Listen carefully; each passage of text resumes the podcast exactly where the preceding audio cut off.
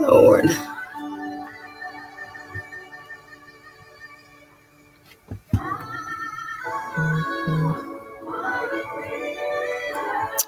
Y'all, well, listen.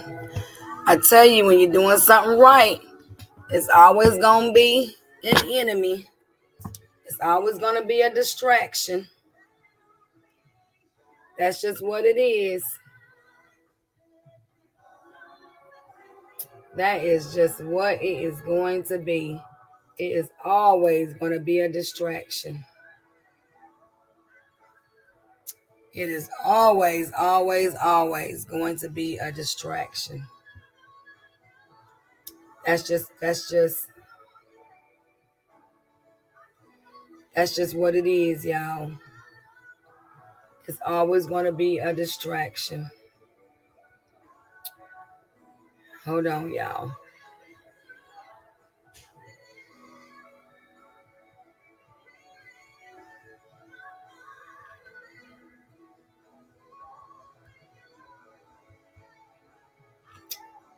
That's how I know where I'm supposed to be today is what is supposed to be happening.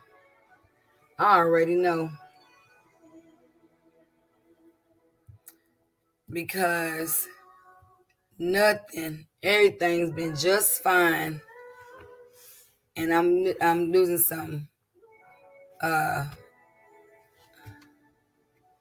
mm-hmm. I already know. But I'm going on in Jesus' name for sure. Period. Because this is where I need to be. And this is where I'm gonna I'm gonna stay right here. And I'm not moving because I know. Because I know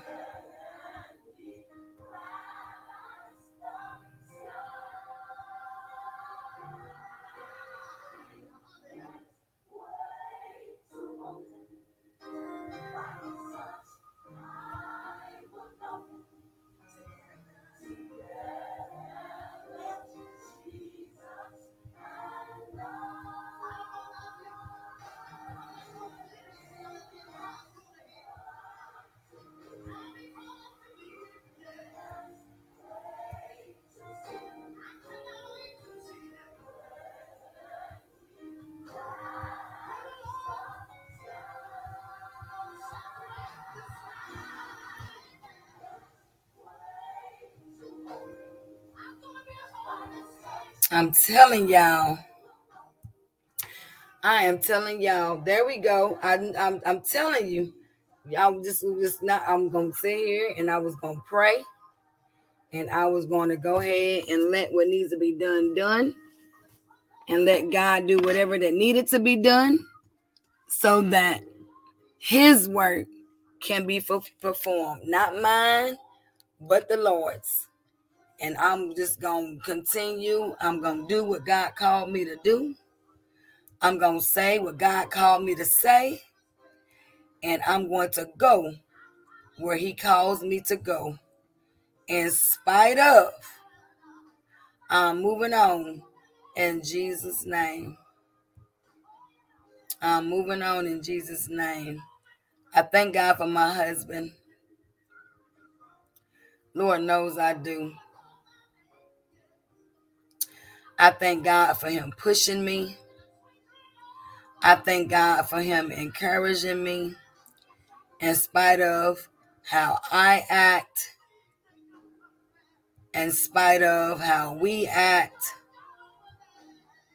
The Lord holds us in his hands, and I am grateful and I am humble to know that I truly have a man of God. I don't take it for granted. I do not. He has continued. Good afternoon, Deacon Ravensy. He has continued to give wisdom. He has continued to give love. Y'all don't even understand stand. Woo! Y'all don't even understand. Y'all don't even understand, but I do. I do. Good afternoon, Evangelist Tina, Prophetess Tina, Woman of God. Good afternoon. Hello, Heather. Y'all come on in. I'm telling y'all, this is going to bless you. Listen, and I'm going to tell you why it's going to bless you. Because the Lord had given me instructions and what I needed to do for this lesson on today. My God, my God, why has you forsaken me? But that's actually, let me fix that. So y'all be like, he didn't say no. He said, yeah, let me, let me change that. Y'all won't be in y'all feelings.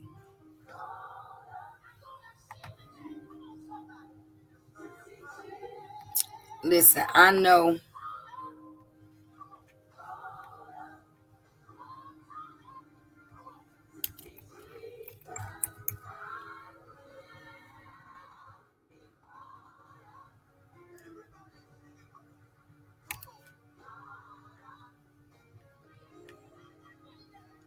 There.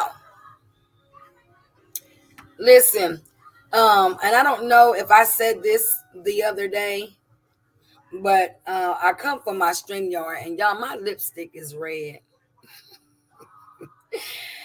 and then somebody was like, "Girl, why are you worrying about that lipstick?" I was like, "Cause I want somebody to know that it's red, and I don't understand." And I'm not understanding why it is not showing that color, but I think it's the setting in my phone. Let me fix my lash. Yeah, I had to fix my little lash. Okay, listen. So I want you all to know that I'm coming from my, I'm coming. Um, this is on my YouTube channel, Serena Holloway Deliverance Ministries. This is on my Instagram, lady underscore Holloway. And this is on my Facebook page, Dr. Serena Matthews Holloway. I believe that's what my page name is. I don't remember but um, I'm going to give my testimony and I'm going to pray that it blesses you all on today because my testimony is going to, I believe, and I believe that the Lord wants me and and now and I don't give this testimony often. I don't. I don't give this testimony often. I only give it when God um, tells me to use it. And so, because I am doing the teachings on the last seven words of Jesus Christ, I thought it was very beneficial, very useful for, for such a time as this. And because the, the fourth thing that the Lord has, that Jesus had stated, he said, My God, my God, why hast thou forsaken me? And it's, it's dealing with spiritual sufferings. Okay. Hey, Lene is dealing with spiritual suffering. So I'm gonna give my testimony, and I'm a and I pray that those who hear it, you're encouraged, you're blessed. And, and I pray that um, this is, I don't take it for granted um, and, and what God does for me concerning my life. And some of you will understand, and I'll, and I'll show this. I'm gonna try to show this. Hold on. Let me see if I can turn this this way so y'all can see. Y'all can, y'all probably can't see that. But I had this um, put on my arm. Some of you may be able to see it, some of you can't. Some of you agree and some of you may not, but it's not about you. It's about me. It's about the Lord. But when God saved me, He delivered me. And when He delivered me, He saved you, saved by grace. Amen. My Instagram is, y'all probably can't see that. It's fine. But let's see. I'm going to turn that around so y'all can see it. Y'all see that? When God saved me, He delivered me. And when He delivered me, He saved you, saved by grace. Amen. So I wanted to share that. Um, I got that on, I got that in um, 2021 um, in August, I believe. It might have been July or August, I don't remember. But um, I did that because um, in 2009, um, the Lord called me. Well, I answered the call. He called me way before then, but in 2009, I answered the call to walk into ministry. Hey, Lady Ravensy, I answered the call to walk into ministry, to do what God had called me to do. When I did my initial sermon, uh, my message was wanted, dead or alive. And it came from Saul being changed into Paul. And sometimes we don't understand the name change. Sometimes we don't understand um, the changes and the shift that the Lord needs us to be in because of the plans that He has for us. So we're, we're all born into sin. Some may not be born into sin. I don't know. So let me just give my percentage like I usually do um, 99. Hey, Khadijah. So as I give this testimony, some of you will be able to understand. Good afternoon. Good afternoon, Evangelist Amelia. So good to see you. Keep praying for me, woman of God. And so um, as I give my testimony, you all need to understand that there's a meaning, um, not just a season, but there is a meaning um, concerning your life. There is a meaning concerning your marriage. There is a meaning concerning your health. There is a meaning um, concerning your strength. There is a meaning when you are walking in the calling that God has chosen you to. And so when I got this tattoo on my arm, it did shock a lot of people. And for the record, no, ma'am, no, sirs. I did not get this because my husband had did it when he had a quadruple heart bypass. Um, I have been wanting one since I was 20 years old, and I changed my mind because a friend of mine went first and she let that tear fall from her face and i was like mm, nope i'm good and so i didn't. So um, it was never an issue for me. It was never a conviction for me. Even when i became a christian even when i became a pastor even when i became a mother a wife it never it never um, left me this is something that I had always wanted to do. But I, I feel like during that time when I got it last year, um, I believe that it was a time of meaning, um, a time of purpose, um, a time of a plan that it wasn't so much to to make somebody do something that they don't want to do. What your beliefs are is what your beliefs are. If you believe in them then so be it. And if you don't still so be it to each his own Everyone has a different relationship when it comes to the Lord, but his word still remains the same. But it's still about conviction and correction. So, but if the Lord has not convicted you and you're doing something, it's it's it's it's gonna it's gonna turn around to um and Jesus said in his word when he was talking to his disciples, we're all going to be offended. Offense will come. You're going to offend somebody in some area in some time of your life. And it really doesn't matter if you're doing good and it really doesn't matter if you're doing bad. At the end of the day, somebody's going to be offended. And sometimes you may be that one that's going to be offended. Amen. And so my testimony began in 2004. And the testimony is this. Um, let me pray first. Thank you, Holy Spirit. Let me pray first, and then let me give you the scripture to Mark chapter 15. So let me go ahead and put that in here now. I know some of y'all like, girl, I, am uh-uh, always going to be led by the Holy Spirit. When the Holy Spirit speaks, I'm always going to follow him. So y'all bear with me just for a moment while I give you what does saith the Lord first after I have prayed. Amen. So 1534. And I'm going to read, I'm going to pray, and then I'm going to read um, the scripture. Amen. So you should all get your Bibles. You should all get your Bibles and follow along with me as I begin to read the word of God.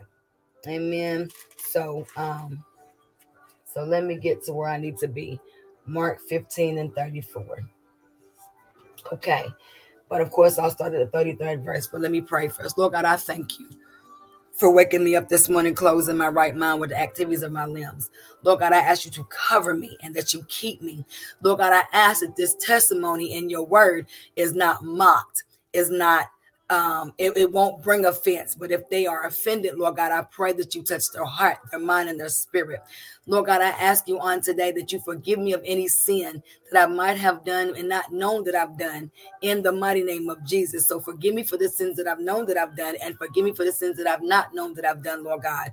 God, continue to create in me a clean heart and renew the right spirit within me, Lord God. My desire is to please uh, is to please you. My desire is to encourage the people. My desire is to help those who need to be helped. My desire is to show those who who need to understand your word, who needs to understand your way, who needs to understand your will. So God, I ask you that you will cover me with your blood, God. Cover me from the crown of my head to the soles of my feet, Lord God, that I give my testimony with clarity and direction, that I give my testimony with, with, with love and compassion, that I give my testimony so that it will be a light before the, the men and women of this world, that it would be a light to bring them out of darkness into a marvelous place that it would bring it would be a light to bring life and to bring it more abundantly lord god in the mighty name of jesus. And lord god i pray for those who may be offended. I pray for those who may be affected. I pray for those who may be hurt still. God i pray for those who may be feeling some type of way still. God i pray for them even right now lord god that they will not allow the hurt not allow the the issue not to allow the struggle to consume them to overshadow them lord god but they will recognize your hand. They will recognize your heart. They will recognize your will, Lord God. They will recognize your, your saving power, Lord God. They will recognize your deliverance power, Lord God. They will understand that you are a mind regulator and a heart fixer, God. And they will understand that what you've done for one, you may do for others, God. But they have to seek you with all diligence, Lord God. They must believe in you with their whole heart, Lord God. They must they must know that you are still in the business of healing. You're still in the business business of doing signs and wonders and, and working miracles. They need to know that you're still in the business to regulate the mind and to correct the heart. So, God, we thank you for your love, your grace, and your mercy. God, I still thank you more today than yesterday that you saved me, Lord God. And it was your grace that kept me, Lord God. And I'm thankful and I'm grateful, Lord God, because it was nobody but you. You saved me, you sanctified me, you set me apart you gave me the gift of discernment. You gave me the gift of laying hands. You gave me the gift of teaching. You gave me the gift of showing. You gave me the gift of help. You gave me the gift to evangelize. You gave me the gifts to know. You gave me the gift to see, God. And I thank you for every gift, God. I thank you for every thing that you've done in my life, Lord God. I thank you for this place, Lord God, because God, I know, you know, some know that I could have been dead and gone in my grave, but God, you saw fit to keep me alive. And God, I thank you, Jesus. Oh God, I thank you for my children. I thank you for my grandchildren. Because if I would have had my way, I would not have this. But, but, but because I've done it your way, Lord God, and I allowed you to lead me and I allowed you to, to pick me up from a hurtful place, from a broken place, from an unsaved place, you kept me, God, for such a time as this. And God, I thank you for every word, for every place, for every direction. So, God, I thank you. I love you. I bless your name and I glorify you. And I offer salvation on today. If somebody watches this or they're listening and they don't know that you are God, they don't know that Jesus is your son, that they don't know the power of your spirit, that they will know after today that you are a God, a delivering God, a God of help, a God of hope, in the mighty name of Jesus. So, God, we thank you. God, let the words of my mouth and the meditations of my heart to be acceptable unto thy sight, O Lord, my strength and my redeemer. And God, we thank you. We love, we bless your name, we glorify you. In the name of the Father, Son, and the Holy Ghost. In Jesus' name we pray. And we all say amen, amen, and amen. Amen. The word of today on day four of the last seven words of Jesus Christ. And it's in Mark 15 and I will start at the um 33rd verse. And it says, And when the sixth hour was come, there was darkness over the whole land until the ninth hour. And at the ninth hour, Jesus cried with a loud voice, saying, Eli, Eloi, lama, lama I knew this, y'all. I knew this. Devil, you was a liar. Eloi, Eloi, lama sabachthani which is being interpreted, My God, my God, why hast thou forsaken me? And some of them that stood by, when they heard it, said, Behold, he calleth Elias. And one ran and filled a sponge full of vinegar and put it on a reed and gave him to drink, saying, Let alone, let alone. Let us see whether Elias will come to take him down. And Jesus cried with a loud voice and gave up the ghost. And the veil of the temple was rent in two from the top to the bottom. And when the centurion, which stood over against him, saw that he so cried out and gave up the ghost, he said, Truly, this man was the Son of God. And I need y'all to hear just that part right there. Truly, this man was the Son of God. And so many times we go through spiritual sufferings, they're looking for you to die. They're looking for you to give up. They're looking for you to throw in the towel. They're looking for you to suffer. But truly, you will be seen in the end that you were, you are, well, you were a man or a woman of God. You were a man or woman of faith. You were a man or woman of belief, or however they will see you. But they need to see, they don't need to see you from what you looked before. They need to see you for how you look today, how you look now. And so 40 and 41 says, There were also women looking on afar off, among whom was Mary Magdalene and Mary, the mother of James, the less and of Joseph, or and Salome, who also, when he was in Galilee, followed him and ministered unto him, and many other women which came up with him unto Jerusalem. And, and I'm gonna stop right there. I'm gonna stop right there just for a moment. And so I want to go ahead and, and give you all my testimony of my encounter with the Lord and how it began. And I and I see the time because I don't want to spend so much time on my testimony, but I want to hit some major points of it so that it's going to line up with my God, my God. Why have you forsaken me?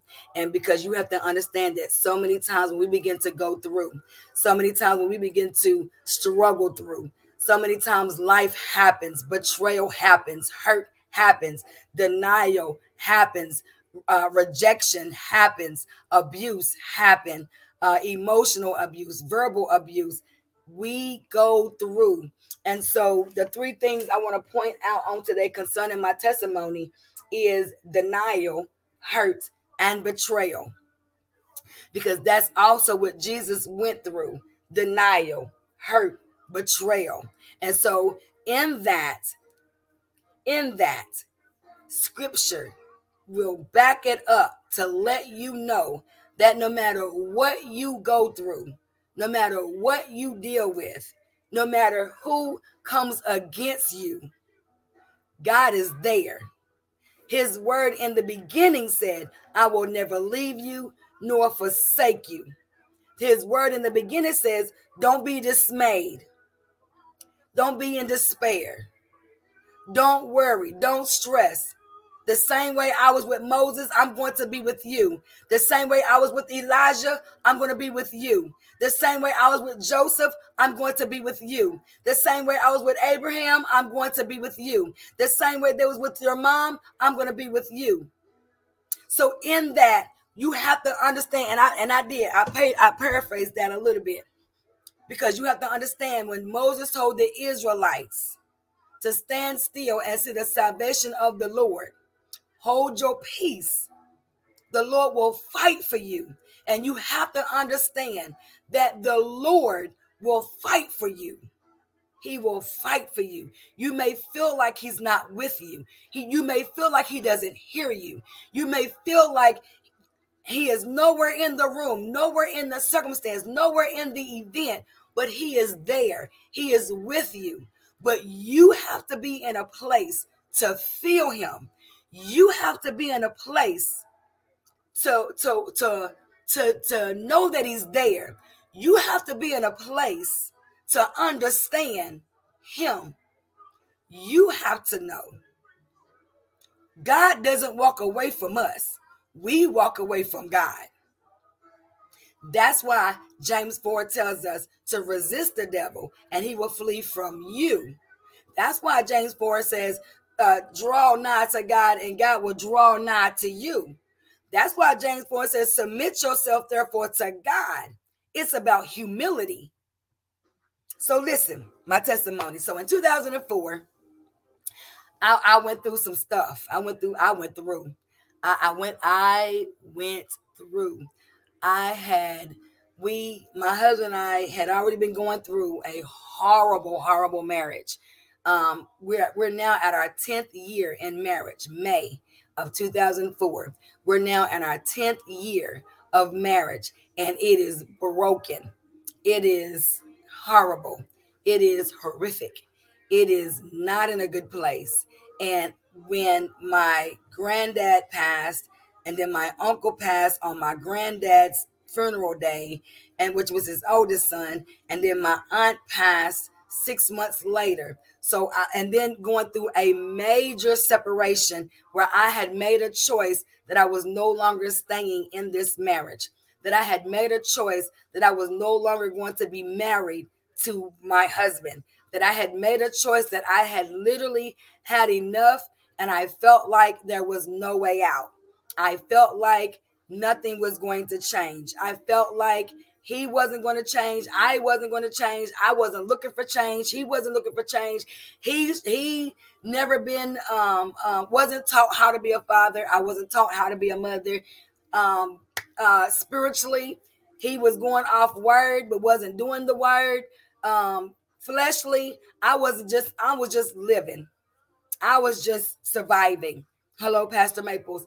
I was just not wanting to do God not wanting to do church, not wanting to be married to a minister. I was not wanting to do anything concerning ministry. It's like we got married and he got saved. I kid you not.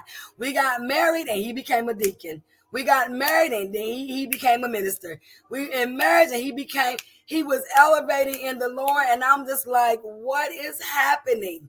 This is not the life that I wanted.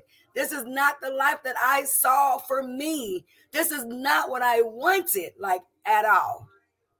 So when May of 2024 came, I mean, when May of 2004 came, um, things began to happen. And we had left the previous ministry in 2000. So I was in a church from 1996 when I got saved. Um, but I was barely saved. So from 1996 to 2004, I was just living. I was just breathing. I was just not doing, you know, you're sitting in church because you're told you need to be in church with your husband because he's a minister. You're sitting in church because you told you don't want nobody coming for your husband. You you sitting in church because you're you're you're, you're in church and you're in church for all the wrong reasons. You're not in church to, to, to get deliverance. You're not in church to get salvation. You're not in church to get, to, to get a change. You're in church for the, the husband. You're in church for the wife. You're in church because it's a family church. You're in church because that's what you're supposed to do. You're in church because you was raised in church. You know, there's so many reasons why people are in church, but a lot of them are not in the church for the right reason. And the right reason is Jesus Christ who's supposed to be your life, who's supposed to be your help, who's supposed to be your, your refuge, your safe place. But I was not in church for all the right reasons. I was there for all the wrong reasons and nothing was happening. Nothing was shifting. So, so much hell was taking place. So much chaos was taking place. So much drama was taking place. Everywhere I turned, I was getting body blows. I mean, I was getting uppercuts. I mean, listen, I'm trying to get y'all to understand that this thing right here was, it was taking me out. Now, and I'm talking from that place. I'm talking from that place right there. That place is how I felt that I'm trying to, I'm, I'm confused about. Okay, I'm married, but I'm still in hell. I'm married, but nothing is changing. I'm married, but I'm still being treated like these rest of these brothers in the streets. I'm married, and there's no respect. I'm married, and there's no love. I'm married, and nothing is happening. But we're in church. Oh, y'all don't hear me. Y'all don't hear me. Because, see, you can be in the house of the Lord all day long and still don't have peace, and still don't have joy, and still don't have compassion, and still don't have love, and still don't have right teaching, and still don't have Jesus. You are just in a building. Your body is there, but your mind is somewhere else. Your body is there, but your spirit is somewhere else. Your body is there, but you're not there.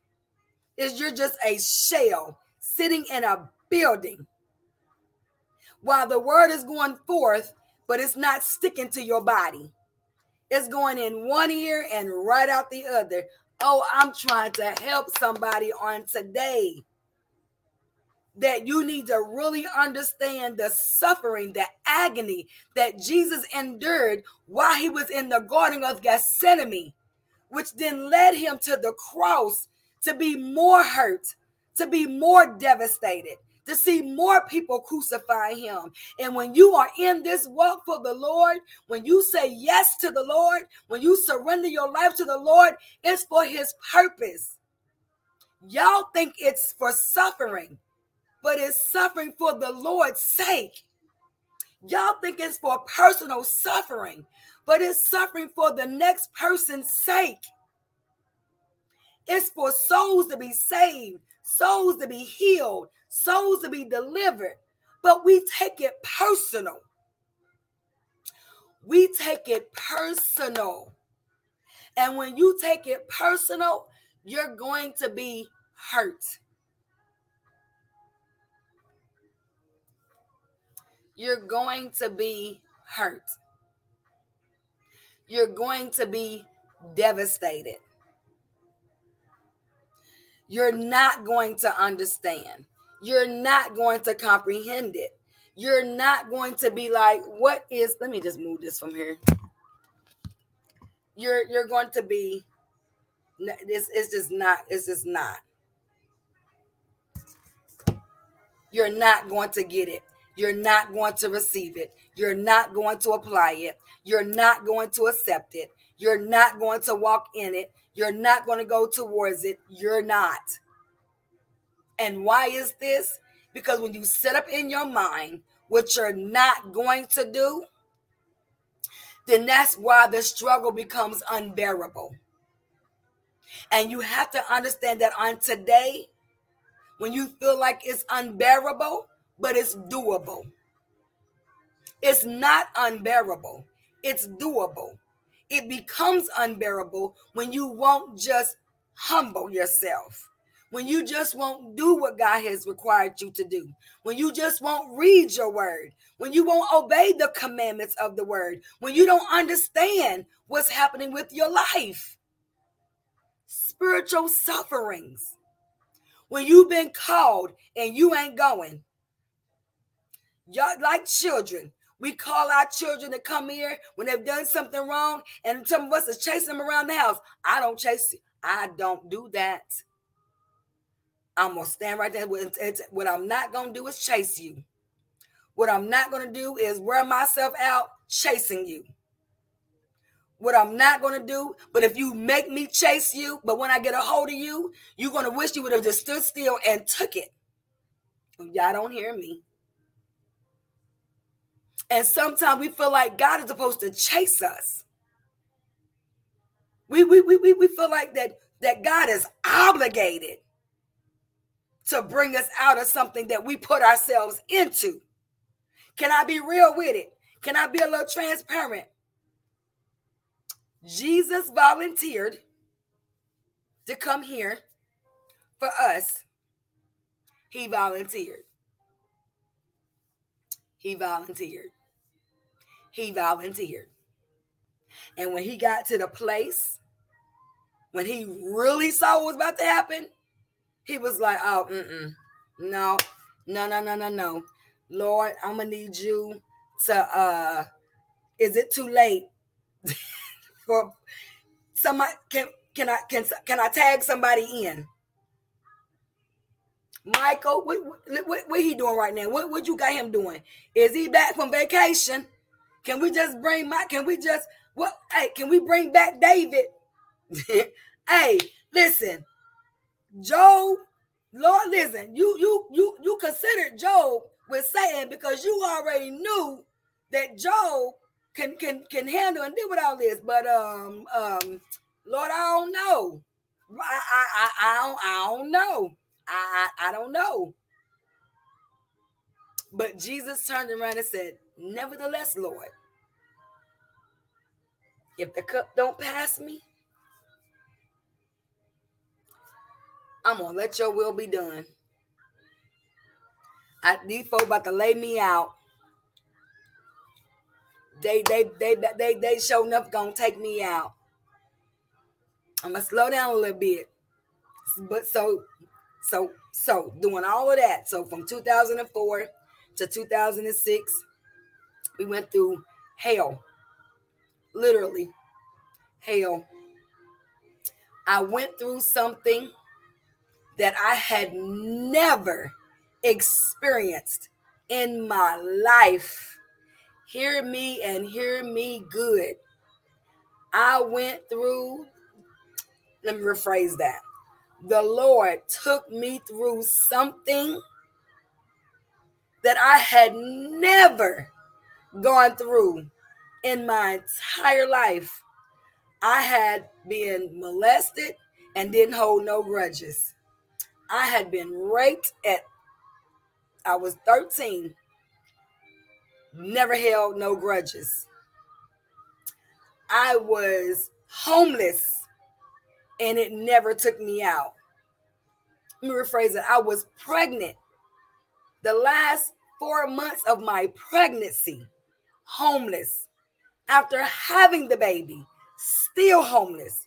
While I was in the hospital, not knowing that when I left this place, if I was going to have a place to go, I need y'all to hear me. Testimony, spiritual sufferings.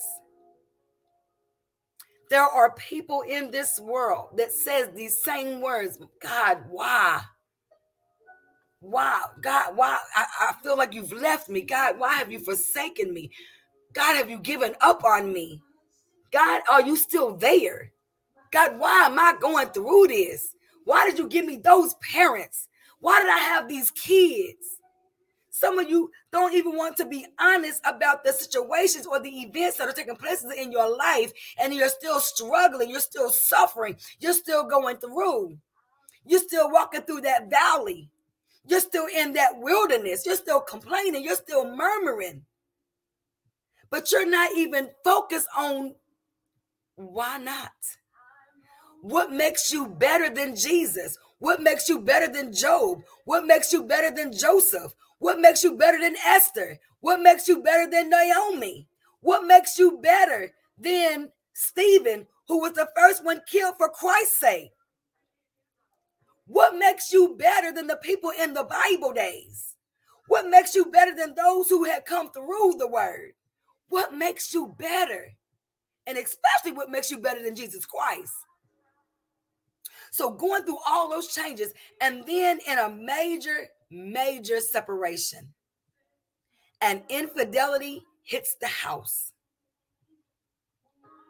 Infidelity hits the house. Betrayal hits the house. Hurt hits the house. Rejection hits the house. Denial hits the house. It all, y'all heard it? It hit the fan. Yes. And 2005, I just gave you 2004. Now here we are in 2005. And in that one year, literally in that one year of 2005, if it, it went from bad to worse, it went from bad to worse. And in 2005, everything that could go wrong went wrong. My husband moves out. Well, I put him out. I, I hit him with my car because he wouldn't let me leave. Things begin to happen, things begin to shift. Um, stalking began to happen. Words begin to fly. Friendship begins to go into a whole other direction and leadership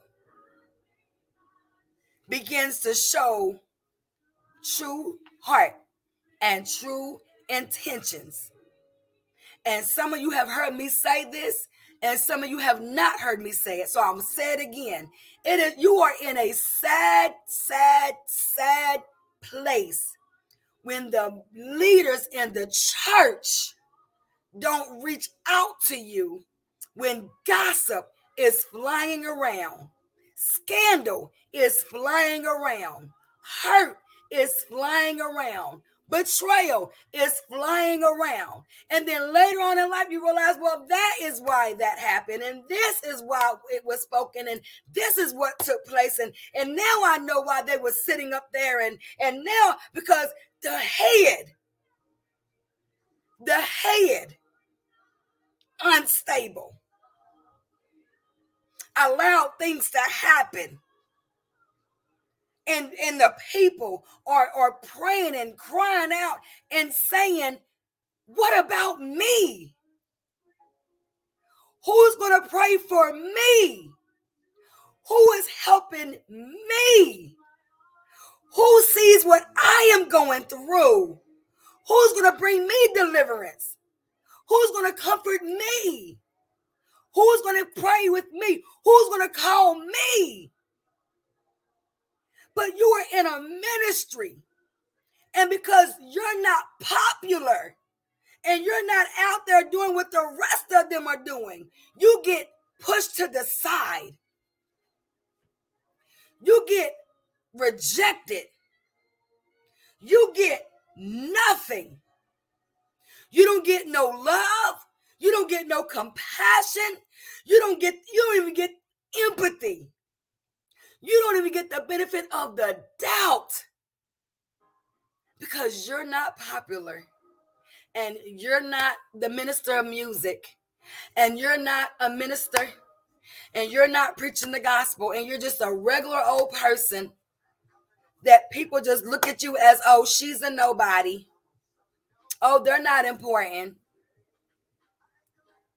oh i need y'all to hear this testimony I need y'all to hear when people are going through and you don't understand the agony of their pain. I need y'all to try to understand the agony of Jesus' pain when he was in this world and he was healing and delivering and laying hands and casting out demons and rebuking spirits and calming the storms because the disciples was afraid of the winds and he was coming to the rescue. But what happens when you are carrying your cross and you have nobody to help you carry your cross?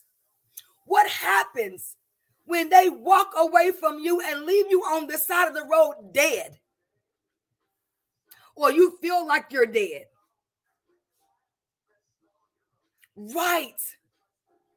You you recognize change that's happening in you. I'm still on 2005. I'm, I'm still on 2005. I'll get to 2006 in a minute. But 2005, would you hear me saying the words that are coming out of my mouth? And those may be watching privately to see my te- to hear my testimony. Praise the Lord. Praise God. Because the truth, the truth shall make you free. The truth will make you free. But you're quiet. You're not saying a word. I never said a word. I need y'all to hear me and hear me well. And let me say this I didn't have the word. Listen, I had the word of God, but I didn't know the word of God. I didn't read the word of God. So when I'm telling you that when God saved me and he delivered me, he filled me with everything that I needed for such a time as this. I didn't throw nobody under the bus. I didn't put people's name out there in the street. Their actions were shown by themselves. I never had to say a word. But y'all heard what I said in the beginning. When in the house and the gossip begins to fly around, and you're the butt of the joke. You're the butt of the joke. It's all funny. Everybody laughing at you. Everybody believing every lie concerning you, but no proof. None. None. None. So this is why I say, when I told you about that, I got that inbox on yesterday. At the end of the day, the Lord knew who I was before he formed me into the belly. Before he put me into my mother's womb before he allowed before he before he allowed my dad to impregnate my mother with his seed but it was the lord's seed. Good god thank you jesus. I am the seed of god. I am the seed of god. I am a daughter of the Most High God. He is my Father. He called me, He chose me. But when you don't know your assignment,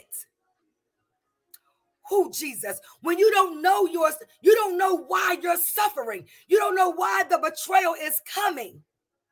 But Jesus knew. And in times, Lord, help me, Jesus. And, and in times, we know. We know. We see it. But sometimes we just look the other way. We just look the other way. We see it. We know it but we look the other way. And there were a lot concerning me look the other way. And I literally had to go through this thing with two, with two people, two. And everybody thought that these two people were, were, were, were saying things and telling things and showing things, and they were not. I'm telling you all, it was nobody but God it was God who showed me vision. It was God who gave me dreams. It was God who put me in places. It was God who removed me from places. It was God who kept me. Because if I would have not allowed God to keep me without even consciously knowing that it was God, I wouldn't be here. Oh, I wouldn't be right here. I would not be in this seat. I would not be in this seat. Hear me and hear me well. I wouldn't be in this seat. I'd be in. I'd be in jail. I, would be in jail. I'm just. I, I'd be in jail. I'd be in jail. So that to, towards the ending of 2005, I saw myself in, in a in a in a in a place, and and and and I I said, you know what, I'm I'm gonna kill myself. I, I had tried. I had I had I had tried to commit suicide at the age of 20. And when I woke up, I was so angry because apparently it just didn't work. I just was like, okay. So I don't even understand. I, I don't even understand because I know what I did. I should I should be dead. I should hear me what I'm saying. I should somebody need to somebody need to write that. I should be dead. My cousin Linnea is on here. She can tell you. My auntie woke me up three days later. I had took a bunch of pills. I lived with my auntie during this time. I was broken. I was hurt. I was devastated from a, from a previous situation. And some of you don't even understand. I should have, I should have, I should have died. I, I should have died. But to wake up three days later and was just like, and my auntie was like, Well, you would get up and go use the bathroom. And I would just figure you might have been tired because you know that lifestyle you was living down there with that boy in Georgia. And you I just took care of DeAndre and just let you just get up and go use the bathroom, come back, you lay back down, go back to sleep. And I was like, I did this for three days. Three days. And I was like, You didn't think anything was wrong? She was like, No, I didn't. So at, even then I was just like, okay. I, I, I didn't understand it then. But here I found myself in 2005. Now I'm plotting to commit suicide once again. I'm about to take my life because what I was enduring and the sufferings that was happening, it was too much. It was it was too much. I had got up on a Sun. Listen, it, I was in church on Sunday, and the Lord saved me on Monday. Truly, hear me. And I'm not talking about salvation. I'm talking about save me from dying. So let me let me be that clear. On Sunday, I was in church and I cussed people out in church. And I grabbed my kid. I said, F all of y'all. I'm I'm gone. I'm out. Because I, I could not sit there and watch some stuff that was happening and, and, the, and ministers sitting in the pulpit. And I knew what they were doing. They knew what they were doing. And leadership covered it condoned it. That's the truth. And again, what God, what you do in the dark, the Lord brings it to light. Period. So I chewed him out. I go outside. The, the, the pastor asked me, he, he told them to take the kids back because I done flipped out in the church and told the kids, you know, told one of the mothers of the board to go and you know take the kids and for me to come to his office and sit and talk to me. And his first question to me was, Where are you? I need y'all to hear me. Where are you? And I my response to him was, if I had a gun, everybody in this church would be dead, including myself. That's where I'm at.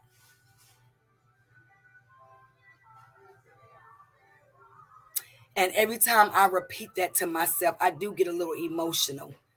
Because people, you really don't understand suffering. If you if you if you don't understand where i'm coming from you will never understand. You've not been you've not suffered. You've not suffered but never suffered as much as jesus did and he said to me in 2005 he said to me he looked at me he said listen i know you don't like what's going on and I know that you are hurting. And I said to him, You have no idea. And that's what we say to people. You have no idea without us even knowing their testimony, without us even knowing what they've gone through or what they've been through or what they're in at that moment. But he said this to me. He said, I need you to read David and Goliath. He said, I need you. He said, I need you to read for yourself David and Goliath, the story of David and Goliath. He said, because what you're going to have to do to get past this, you're going to have to face your giants. You're going to have to face your sufferings. You're going to have to face your issues. You're going to have to face your struggles. And when you face those things, when you face those people, when you face it in that in that moment, you're going to understand that you have the power and the authority to take that enemy out.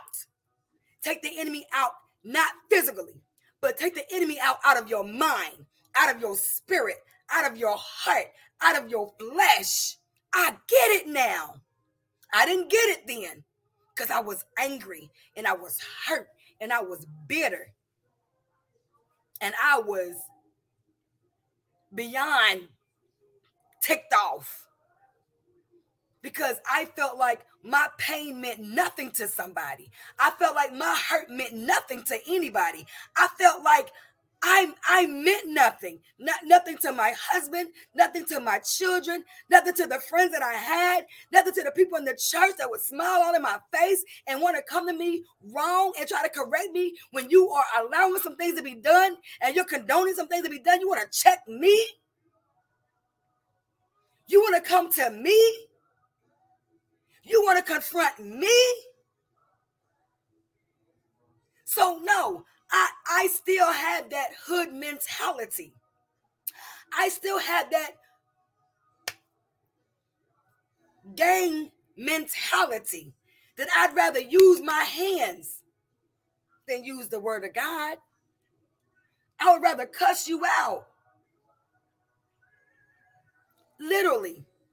But 2005 even after that talk, I wasn't satisfied. I wanted him to make these people pay for what they did to me.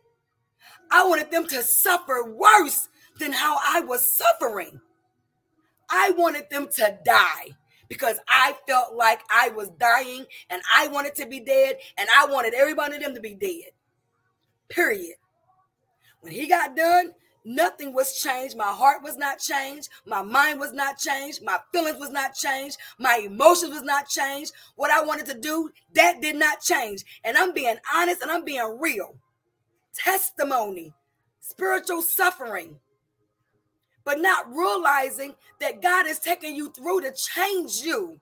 That God is taking you through to change your circumstances. That God is taking you through to change your environment, to change you to change how you think, to change how you would do things, to change for God. I get it now. Sometimes I'll be laughing, but like, girl, you remember when you did? girl, you remember when you said, girl, let me call this. Let me call this. Girl, you remember when I said, I just did it the other day. My best friend, I tagged her in a post. Girl, I was just serious thinking about those memories. Think about who's that Cotton Eye Joe's doing them line dances, being up on that, that bar, riding that bull. Listen, because later on in life, you, you can laugh about it. Because you can look and see where the Lord brought you from and brought you out of. Now we're in 2006. Now we in 2006. Now we in 2006. Sitting in my car. I'm sorry, I'm still in 2005. Thank you, Holy Spirit, for bringing this back to my remembrance. So after I talked with him on that Sunday, on that Monday, I listened to nothing that he said, and I sat in my car and I contemplated suicide. I'd already done read out what I was I had said to the kids. I'd already uh wrote out uh this this long story short, listen, I was preparing. I, I prepared. I prepared. And I sat in my car and I just cried and I cried and I cried and I cried because I was hurting and I didn't and I didn't have nobody to talk to. I did not have anybody that I could release the pain, release the hurt, release the frustration. Yes, my best friend knew some of it, but she didn't know all of it. She didn't know the pain that I was enduring. She didn't know the pain that was I was dealing with because in front of her, I'm this strong woman. Girl, it's fine. It's all right. You know, I'm, I'm over here doing my little thing anyway, so it's good. It's it's all right. So yeah, I'm putting this mask on that I'm this big bad chick that's just gonna go right here and do this, that, and the other, and I'm good. But but but privately, I am suffering. I am hurting. Them feelings are becoming real right now. How you doing, brother Mo? It's it's it's real. So I begin to, uh, and this, I'm ready, and my phone rings, and usually I don't answer the phone for numbers. I just don't. I don't know. I just don't. But I, but in before, but thank you, Holy Spirit. But before then, I was I I, I through, through, through all that pain and all that I, I was I never sought the Lord. I never prayed. I never read my Bible. I never done any of that. Now, mind you, I just said I was in the church from 1996 up until 2004. But in between 1996 and 2004, I had backslid so many times. I would I'd be out of church six, seven months at a time, just doing the most. But apparently, during that moment, as I sat in my car, I began to really talk to God. And I was like, God, I can't. I, I can't. I, I can't. I, I can't go on like this. I can't deal with this. I don't know who to talk to. I don't know where to go. I don't know how to how to fix all of this. This is not my fault. I didn't do this. Well, maybe it is my fault. Maybe if I would have said this, maybe I would have said that. I mean, all these emotions. I'm just in my car. This, this, I'm just crying and just crying and crying. And my phone rings. And the person on the other line is was like, "Is this Sister Holloway?" And I was like, "It is." Just it is. Who is this? And she was like, "This is such and such." And I was like, "Well, how you get my number?" So she was like, "Listen." She said, "I had to call my daughter to get your number because I'm I'm sitting here and I heard God say to call you immediately." So I, I don't I didn't have your number. And y'all just heard me say I didn't fool with them folks. I just did fool with folks. The church didn't have my number. I had her number. Don't, don't be calling me, period. That's just that's just what it was. But she she said, What are you doing? And I was like, I'm sitting in my car. And so she was like, What are you about to do? And I just started crying. I said, I'm about to kill myself right now. What do you want? She began to pray. She didn't say anything. She just began to pray. And I just listened. And the more she prayed, the more I cried. The more I cried, the more she prayed. By the time she got through praying, her words then was, You got to release it. You got to let it go. It doesn't matter what it is, it doesn't matter who it is. You got to release it and you got to let it go. She said, If God placed me in this moment right now for you, He needs you to. You, whatever you pray, whatever you're doing, whatever's called you to be in this place. And yes, I need you to do this. And I begin to, when I opened up my mouth and I began to release to her everything, everything she prayed again. And after she prayed, her only words to me was, Sister Holloway, this is what you should have not done. This is what you need to do. As she began to talk with me with this with this soft voice. And but I listened and I heard and I understood. Lord have mercy, help me in this place. And I understood it. And she said, You're going to have to repent. You're going to have to seek restoration. You're going to need healing. And you have to find the root to all of this anger. Literally.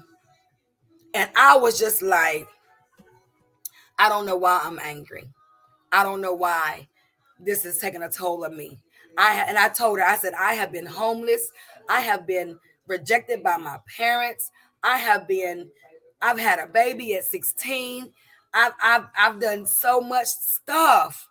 I, I don't I don't know. I, I just I don't know. But but this right here, I said this this this betrayal with friendship and my husband has broken me all the way down. So I, it caused me to become a stalker. Honey, listen, I don't stalk people. Look at me. Oh, I'm being so serious right now. I and I and I, I think I look a lot better then. But I'm saying that I came out of character. I, I started stalking. I start, I mean, doing some crazy stuff. And I'm just like, I've lost me. I've lost myself in this situation. It has taken me to, to where I'm about to go to jail. And I don't want to go to jail. But this thing right here is I'm, I've, I done sold drugs. I done been in gangs. I done, I done, I done done some stuff. But this is crazy. And she, again, was she didn't judge me. She didn't put me down. She didn't do any of that. And for that season, and for that season from 2000 from 2005 now we're in 2006 so that whole year she mentored me she encouraged me. She taught me. She showed me. She got me to understand. And she said, Listen, there are some things that you can't do concerning your marriage. You can't have all these women in your husband's face. You can't be talking to all these women about your troubles and your struggles in your marriage. She said, Your husband is anointed. Your husband is a man of God. And do you not realize that these women are waiting and lurking, seeking? Because there are just some women who think that they're better than you and they can do it better than you. And the enemy will find any loophole, the enemy will find anything, literally, to drive a wedge in your marriage and then she shared a testimony with me. And she says the same thing to me that I use and say to others. If God can do it for me, he can do it for you. If God can deliver me, he can deliver you. If God can save me, he can save you. But you got to want it and you got to make the change. You can't worry about what he say. You can't worry about how he act. You can't worry about the words that comes out of his mouth. You got to have a relationship with Jesus Christ for yourself. And if you don't know God for yourself, you're going to continue to suffer in your marriage.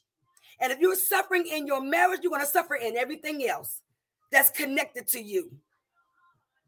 Because you need to build a relationship with Jesus Christ. And for a season, when I was able to stand on my own, she departed. I no longer had to call her every day. I no longer had to have her to pray for me every day. I learned how to call on Jesus for myself. I learned how to pray for myself. I learned how to lay hands on myself. So now when I suffer with something, I'm laying hands on myself. I'm praying for myself. I'm speaking to myself. I'm talking to Jesus Christ for myself. So, yes, some things may not be your fault, and other things may be all your fault.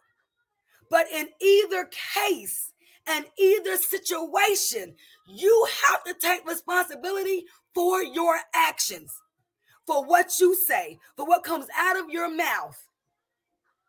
And in 2006, three years 2004, 2005, 2006. My husband is back home. We're trying to rebuild our marriage. I realized through the separation that I love him, but I, I didn't realize I loved him because the whole 10 years I told him how much I hated him, how much I didn't like him, how much he was nothing. He is he's not a man. I dogged him. Yes, and when he would go hard on me, I'd go harder on him. Literally. So, and I tell a lot of women, take responsibility for your actions. Take responsibility for your words. Take responsibilities for the parts that you played in or what you're not doing. All relationships is not just one fault. 90% of them is both of you. It takes two to tango. It takes two to tango. So you can either work together or both of you continue to have an entanglement. Period. I was arrogant. I was conceited. I know some people like, what? You? Yeah. I was rough. I was hard. I was harsh. I could party with the, the rest of them to the to to to to to to, to morning to night. I'm going, going, going, going, going. But when I began to suffer for Christ's sake, when I began to suffer for kingdom's sake, when I began to suffer for the sake of my life. It was horrible. It was rough. And that thing about took me out. So, yes, I still can never imagine what Job went through. I still could never imagine what Jesus went through, but I can imagine myself and what I went through. So yeah, when the church comes against you, yeah, when ministers comes against you, yeah, when your friends come against you, yeah, when your family walks away from you, yeah, when you're being betrayed, yeah, when you're being hurt, yeah, when you're being denied and rejected, yeah, it hurts. It hurts like a Dickens. It hurts. And if you're not able to handle it, if you're not able to bear it, you will take your life. That's what Job said. You can read it in Job in chapter 3. He said it. Listen, don't even allow that seed to be placed into that woman. I t- go back to that day and and and reverse. Take take that seed back. That don't have them in that back seat of that car. Mm-mm. No, kill me now. But he never cursed God. He never cursed God. But in our sufferings, we blame God. Even though Jesus said, My God, my God, why have you forsaken me? I need you to remove this cup. But in the same breath, in the same token, he said, Nevertheless, not my will, but let your will be done. So if it was his will for me to go through, so now when I'm going through something, I tell God, look here, you kept me in this, you gonna fix this. Because you know me. You say you know me. So I know you hear my heart. So either you change my heart or I'm gonna take somebody's heart. So God, I'm gonna need you to fix it. I'm gonna need you to do it. Now I'm gonna wait, but I'm only gonna wait so long, and you know that. So I'm gonna need you to fix it. And sometimes I then I'm like, oh, God, I need you to take this away from me. God, why? You know I'm not gonna go nowhere. So why you keep me here? Give me patience then. Dang it. Fine. Sure. Why not? Listen, some some people know me. I done called them a couple of times and said, look, look, okay, so God ain't hearing me right now because I didn't want to chew them out. So I'm, I'm gonna need prayer. I'm gonna need you to pray for me because uh, I, think I done made God mad, so he ain't trying to hear nothing I got to say. So what I'm gonna need you to do is I need you to come through. I, I need you to give me some encouraging words, right? That's what we're supposed to do. Call on somebody that can get a prayer through. But look at that. Yes, brother Mo, you already know. Look at me. Now let me say.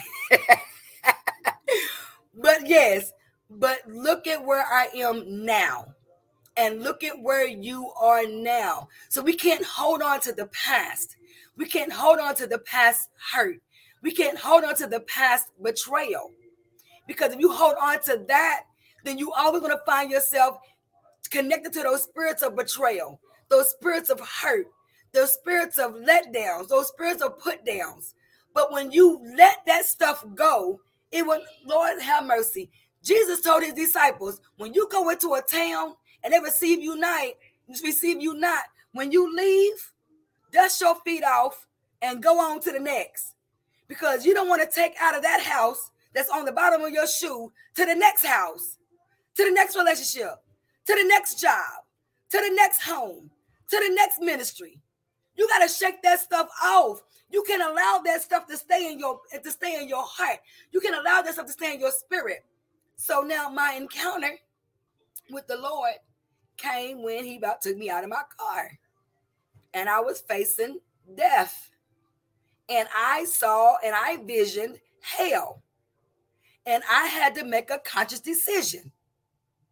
Either you're going to do what the Lord tell you to do, or you're going to keep suffering. So I was like, well, since it, since the Lord done did it like this, let me just okay, God, fine, sure, why not? But God, you know where I'm at. You know who I am, and you know what I you say you know me. So every time I call you, I need you to show up for me. So yeah, I did. I did. Me and Lord, we had a conversation. I need the Lord told me, I will protect you and I will continue to provide for you. And he spoke that to me again in 2016. So in 2009, I made a conscious decision to do the work of the Lord. But it was not until 2006 that heard me. Y'all heard me from 96 to 2004. Well, let me say from 96 to 2006, I, I was in church, but wasn't in church. But in 2006, November, to be exact, November of 2006, I have been on this road with the Lord. No turnbacks, no backslides and I have suffered through some stuff. I have gone through some things. In 2016, I saw myself wanting to leave my husband again for the second time. Because even though we did what God told us to do, and now I built my relationship with the Lord, then I felt like, well, I don't need him now. I got God. God was like, no, that was not the purpose. So even though there was still some residue, there was still some issue, there was still some struggle, I no longer sought alcohol like I did the first time. I no longer sought cigarettes like I did the first time. I no longer sought vengeance like I did the last time. I no longer sought those things that was comfortable for me. This time, I was crying to God and what I needed to do.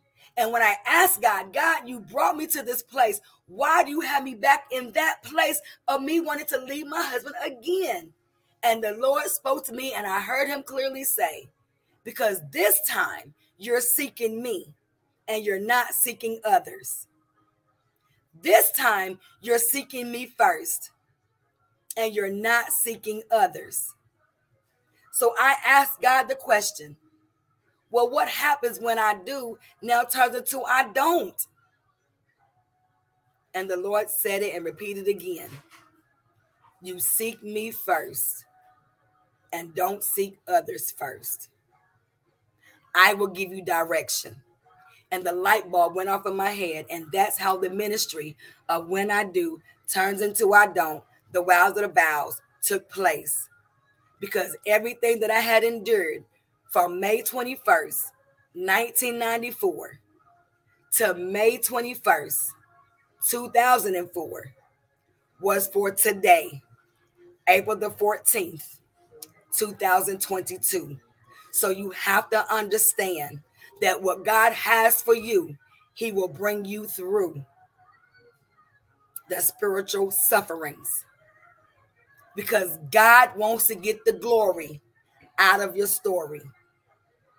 God wants to get the glory out of your story. And the works that He manifests in you is not just for you, but it's for others that's coming behind you that, that may suffer the same thing. Galatians chapter 6. You find your brethren overtaken in a fault, you which are spiritual are to store such a one in the spirit of meekness, lest you find yourself tempted, lest you find yourself in that same place, lest you find yourself doing the same thing. And the same way you want somebody to bring you out, you got to learn how to bring others out as well. Because it's not about you, it's about God and what he wants to do in you. And when Jesus gave his only begotten son for us, not to condemn the world, but that the world through him might be saved. So if I had to go through all that suffering to help somebody to come to the true rock, to receive true deliverance, true salvation, not just getting it because you're obligated, not just getting it because it's your family church, not just getting, getting it because it's the right thing to do, but truly, genuinely receiving it for change concerning you. Lord have mercy. Lene, you have no idea how reliving this testimony You have no you Lynette, you may not have no idea, but y'all y'all that are watching, listening, y'all have no idea how reliving this testimony and speaking on it.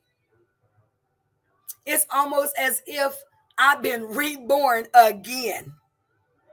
I've been redelivered again, resaved again and again and again because some people are still going through some things without even realizing. All you have to do is say, Yes, Lord. I surrender my all to you, God. And God, I know I may fall short. God, I know I may still make some mistakes, but help me to get up, repent, dust myself off, and move forward. Salvation, you are to maintain your salvation. You are to maintain your deliverance. There are just some things you can't be a part of. There's just some people you can't be a part of, but your love for them should never change. And that's what blew my mind that I still love these people that betrayed me. I still love these people who didn't believe me. I still love these people who don't even and still don't even believe in me. I still love these people. I still have mad love for these people. I will still fight for some of these people because I soon realized that it was about God and never about me. It was about God's people and never about me. But God knew that I could take it. God knew that I was going to make it through. And when I got to the end of the road and I was about to just jump on over that bridge, he sent a ram in the bush. He sent a ram in the bush, and out of my sacrifices, brought my obedience. And then my obedience was better than my sacrifices. Y'all don't hear me. Jesus, help me, please. Y'all don't hear me. Y'all don't hear me. You have to understand that this is what we're supposed to do. Our testimonies is supposed to be a light to the world. Our testimonies is supposed to help the world. But we're allowing the sufferings of the world to overshadow the sufferings of our spiritual connection with our Father in heaven. When He told us in the beginning, I'll never leave you, I'll never forsake you. And even Jesus said, My God, why have you forsaken me? But Jesus wanted to let us know you, you don't stop right there. You, you don't stop right there. You, you don't stop right there. You don't stop right there. That's why I tell people, I don't tell people to share this is because I want the numbers and I, I want the, the status and the popularity. Honey, I didn't want it then and I definitely don't want it now. Popularity will get you nowhere. So, honey, popularity will get you killed. Not having the Lord would get you killed. So I die every day to my flesh. So I pray the prayer every day. Lord, I want to desire you more today than yesterday. Lord, I want to desire my husband more today than yesterday. I want to love my husband more today than yesterday. Why? Because I don't want a simple misunderstanding to divorce my husband. I don't want a simple misunderstanding to displease the Lord. I don't want a simple misunderstanding to cause me to lose my salvation. Now, if people want to argue, well, y'all have fun with that. But I have realized I'm not risking my salvation for you no devil in hell and the folks in this world. Nope, not doing it. Not doing it. Not doing it. Y'all believe what y'all want to believe. I'm going to believe what the word believes. That's what I'm going to do. So I don't try to make nobody do anything they don't want to do. I give my testimony and I keep it moving. I give you the word of God and I keep it moving. I encourage your heart and I keep it moving. I say what thus said the Lord and I keep it moving. I no longer try. I no longer try to prove to people who I am. I'm honest. I'm smart. I'm transparent. I'm lovable. I have a great personality. I'm beautiful, and I'm cute, hot, and sexy. I know who I am in the Lord. I'm 53 years old. 53. And Pastor Damien said to me when we were there a few Sundays back, he said, Why is it that every time I see you, you look younger and younger? And you know my response was? It's the Lord. It is nobody but God. Because I, when I sold my life to Him, when I sold my, no, no, no, I'm not even say sold, but I sold out. When I sold out my life to Him in 2006, I made a vow that I would never turn my back on God no more, no matter how hard it got, no matter how hurtful it got, no matter who I had to lose. But when 2020 came, when 2020 came and I about lost my mind, I need y'all to hear me and hear me well. That's right, Lene. Cute, hot, and sexy. I, I about lost my mind in 2020, y'all. I got COVID in August of 2020. It didn't affect me physically, but it affected me. It affected me emotionally and mentally. But in the emotionally and the mentally part, the Lord showed me literally who was for me and who was against me. And my relationship with the Lord got tighter and closer and deeper because then I realized I had no one to call on. Y'all need to hear me and hear me well. In 2020, I had no one to call on because this season, because in that season, it had to be just me and God. Do you know why? Because I thought my husband was coming against me. I would say, I said to him, I said, Are you trying to sabotage me? Are you trying to are you trying to hurt me? He was like, Girl, you tripping. I was like, no, no, no, no, no. I'm being for real. Like, babe, I really feel like something, something's happening mentally. Like I'm tripping. But here's the thing. he prayed with me He prayed for me. He assured me. He comforted me, even while he was sick. Because he had, he had he had just came out of a quadruple heart bypass. But he made sure he gave me the time and the attention that I needed to get my mind right. And and I went to the house of God, to our church, because you know they had shut everything down. And I cried out to God. And the Lord spoke to me and said, You've allowed your mind to be compromised. And I was like, What? Because I had found myself looking at people that I that that I really thought was here. And I was finding myself looking more at them than at him. I, I need to say that one more time. I found myself looking at them and not looking at him.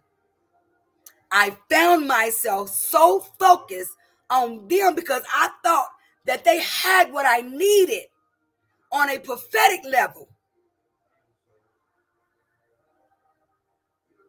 Nope. Nope. Mm-mm. No. Mm-mm. Nope. Mm-mm. Mistake. Because, see, we follow people when we really don't know the ins and out of people. And when God is trying to show you something and you thinking that's not what it is because of where they at, then you mess yourself up.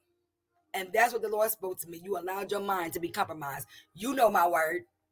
You know my word. The Lord said that to me. You know my word.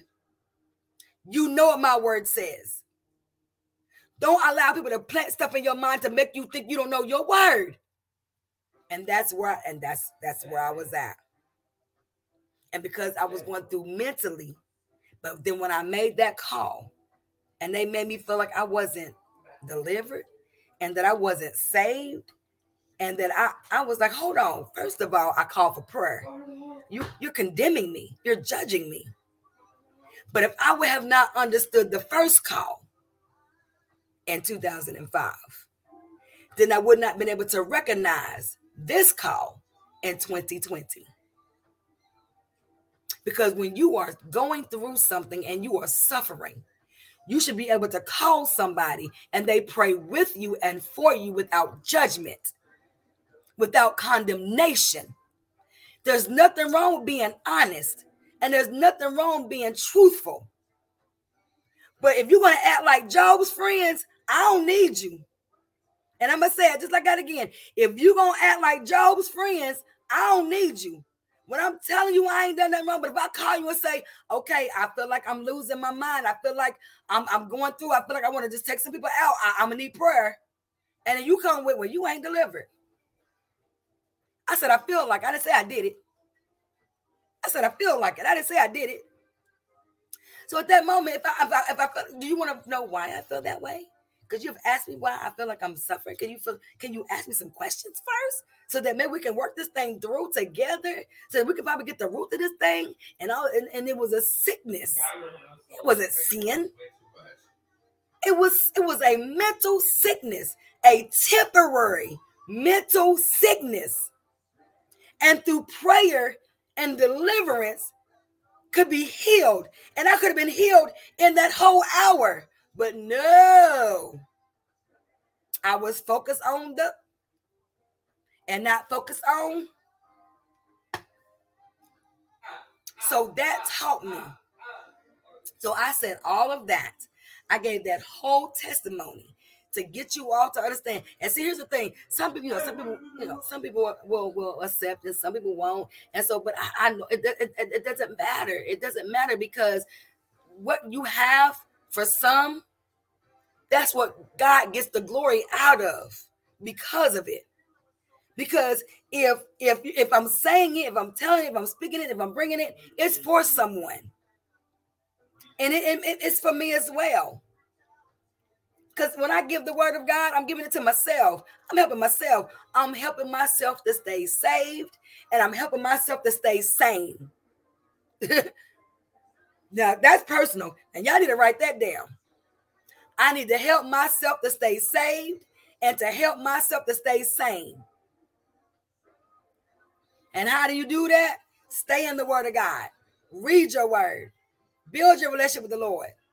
Receive the baptism of the Holy Spirit. Be healed. Be delivered. Do you really want it? Right? So, I know where I am as where I'm to be in because oh, look, I'm gonna tell y'all. Look, I ain't lying to y'all. Look here. Those are my notes. See all the highlights? Those are my notes. And I didn't even get to touch it. So I know. So I know. I know what the Lord would need you to have concerning your spiritual sufferings. Jesus said, they're going to hate you because they hated me first.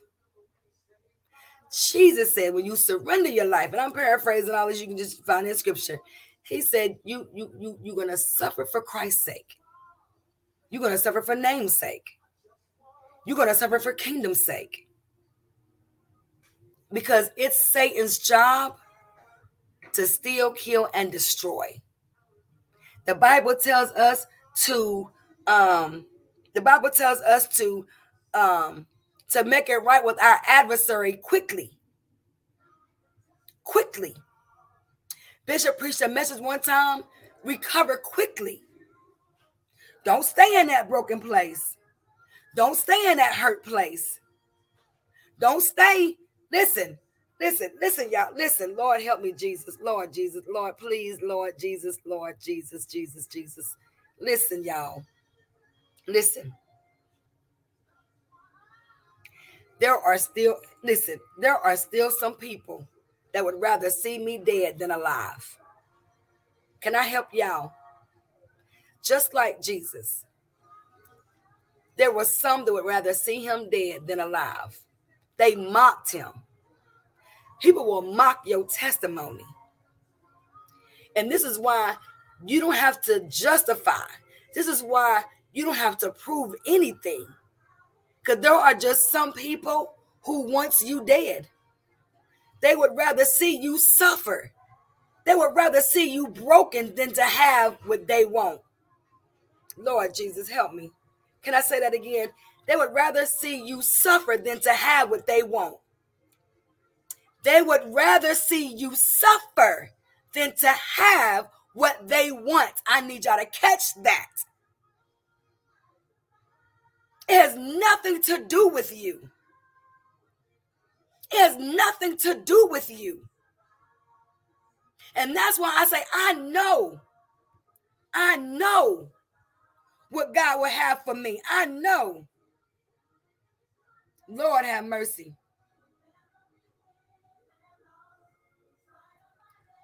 Listen, I, I, I did something this morning that blew my mind. And I can honestly say, and I know Papa Maria, she on here.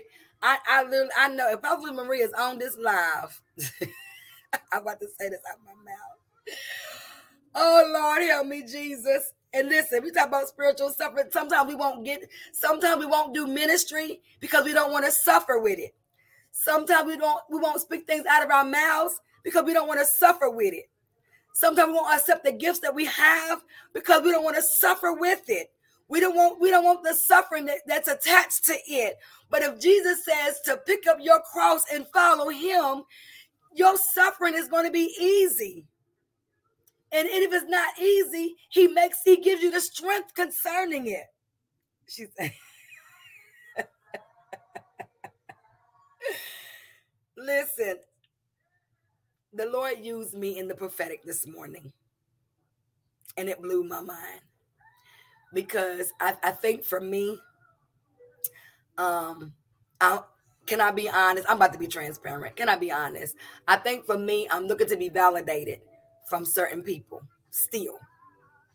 And it is not that I've not been delivered from validation because I have, but sometimes there's still those certain people that you tend to look up to or that you admire and you and you want to you want to and you want to look for these signs and i just told somebody this today how many signs do god got to give you gideon and that's what i said to them how many signs does god have to give you gideon And the thing about it, if, if God is he he he he, he it through it signs and wonders. So yes, the Lord used me in the prophetic. So I have to honestly say that I'm receiving and I am accepting and I am allowing the gift of prophecy to manifest in me, in my life, in my household, in my marriage, in my finances, in my hands, in my heart, in my emotions, in my thoughts, in my feelings. I'm allowing the prophetic to take a hold and have dominion over me, over over the Holy Spirit, over the angel of the Lord, over the the the the the, the house, not just my natural house, but my spiritual house. So yes, yes, Lord, yes, yes, yes.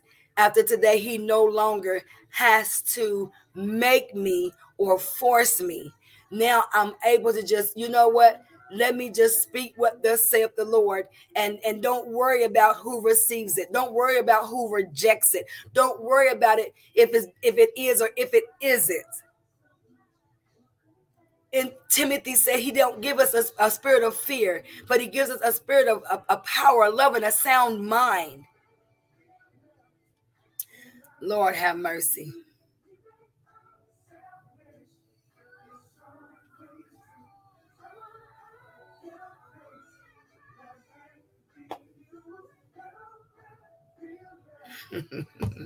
I just read that, y'all, because it's on my phone. So listen, my testimony is never to be offensive. But let me tell you what Jesus said. Let me tell you what Jesus said. Um,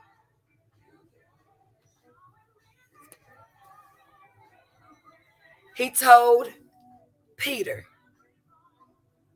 he told his disciples, that offense is going to come. He said that. He said it. Can I read it to you? He said it. Matthew chapter 14. Matthew chapter 14 and 27 says this. Let me put this in here so y'all can go back and read it. Matthew 14. 27. Let me let me give y'all that. Jesus said unto them, he's talking to his disciples, all you, all you, all you shall be offended. Somebody say all me. Somebody say all us. All us. All us. all us all us, somebody say all us, all us shall be offended because of me this night. For it is written, I will smite the shepherd, and the sheep shall be scattered. Y'all hear that? Did y'all understand that? Did y'all did, did, did you get it? Jesus said, All you shall be offended because of me this night. For it is written, I will smite the shepherd, and the sheep shall be scattered. What do you think Jesus was talking about?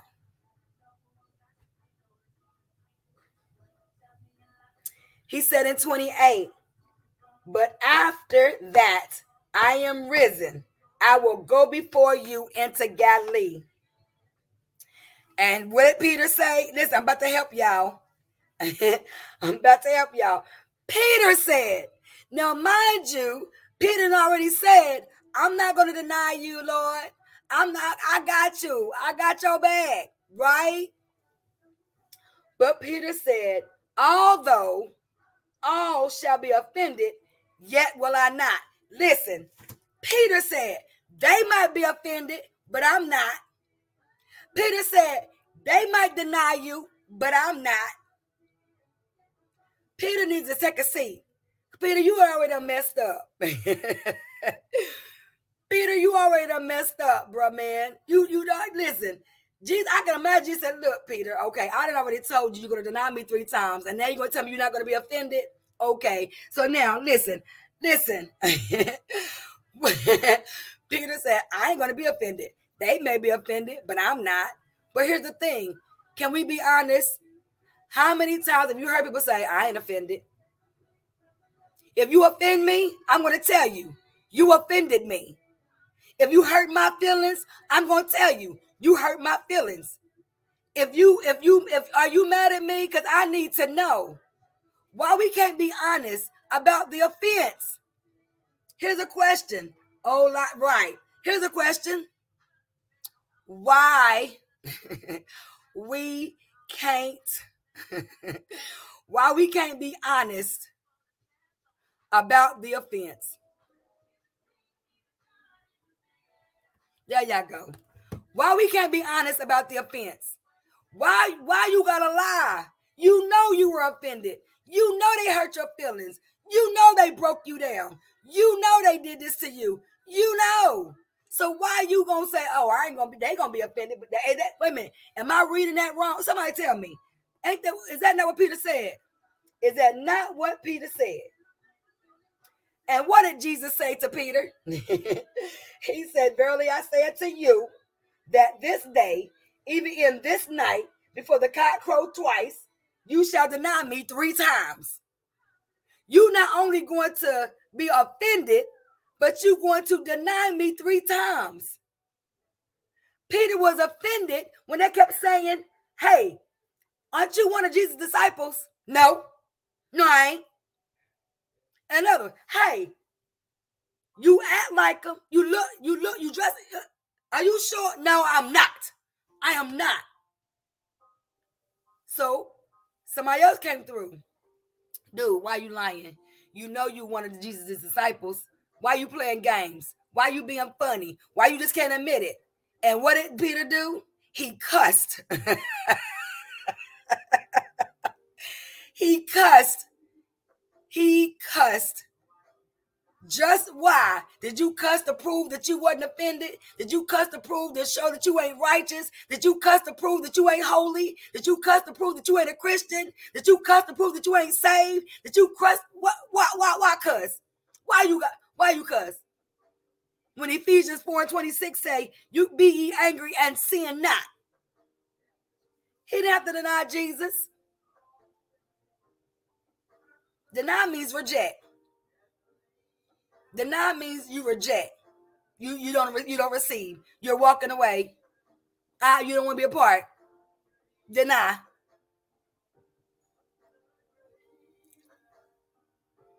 Lord have mercy, help me in this place. Old lion Peter. Jesus tells us we're going to suffer. Jesus tells us we're going to be offended. Jesus tells us we're going to be hated. Jesus tells us we're going to be betrayed. Jesus tells us people are going to walk away from you. Pe- Jesus tells us that people will not receive you. They're going to reject you. They're going to come against you. They're going to lie on you. Jesus has already told us this in his word. That's why he that's why he, he went on and said.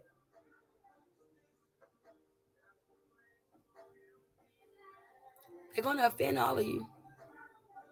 And Peter gonna say, Well, although all shall be offended, but I ain't. Okay. And then you deny Jesus three times. And then you're reminded of what you said you're not going to do when that cock crow you're reminded what you what you said, what you were not going to do when somebody brings it to your attention. When somebody brings it up, you're reminded. It's the Holy Spirit. So now allow the Holy Spirit to bring truth from you, out of you. Allow the Holy Spirit to bring truth to you, in you.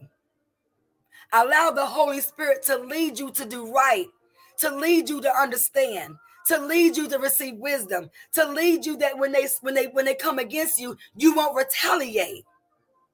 You won't do tick for tat.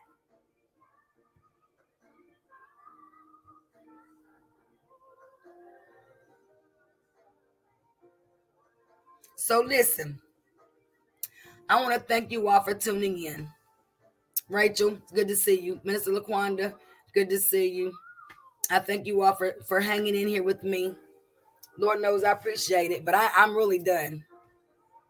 I'm really done. If you need prayer, come on through. Just remember the next time you say, My God, my God, why have you forsaken me? Just remember the next time you say, God, why me? Just the next time, we remember when you say, God, why why have you left me here?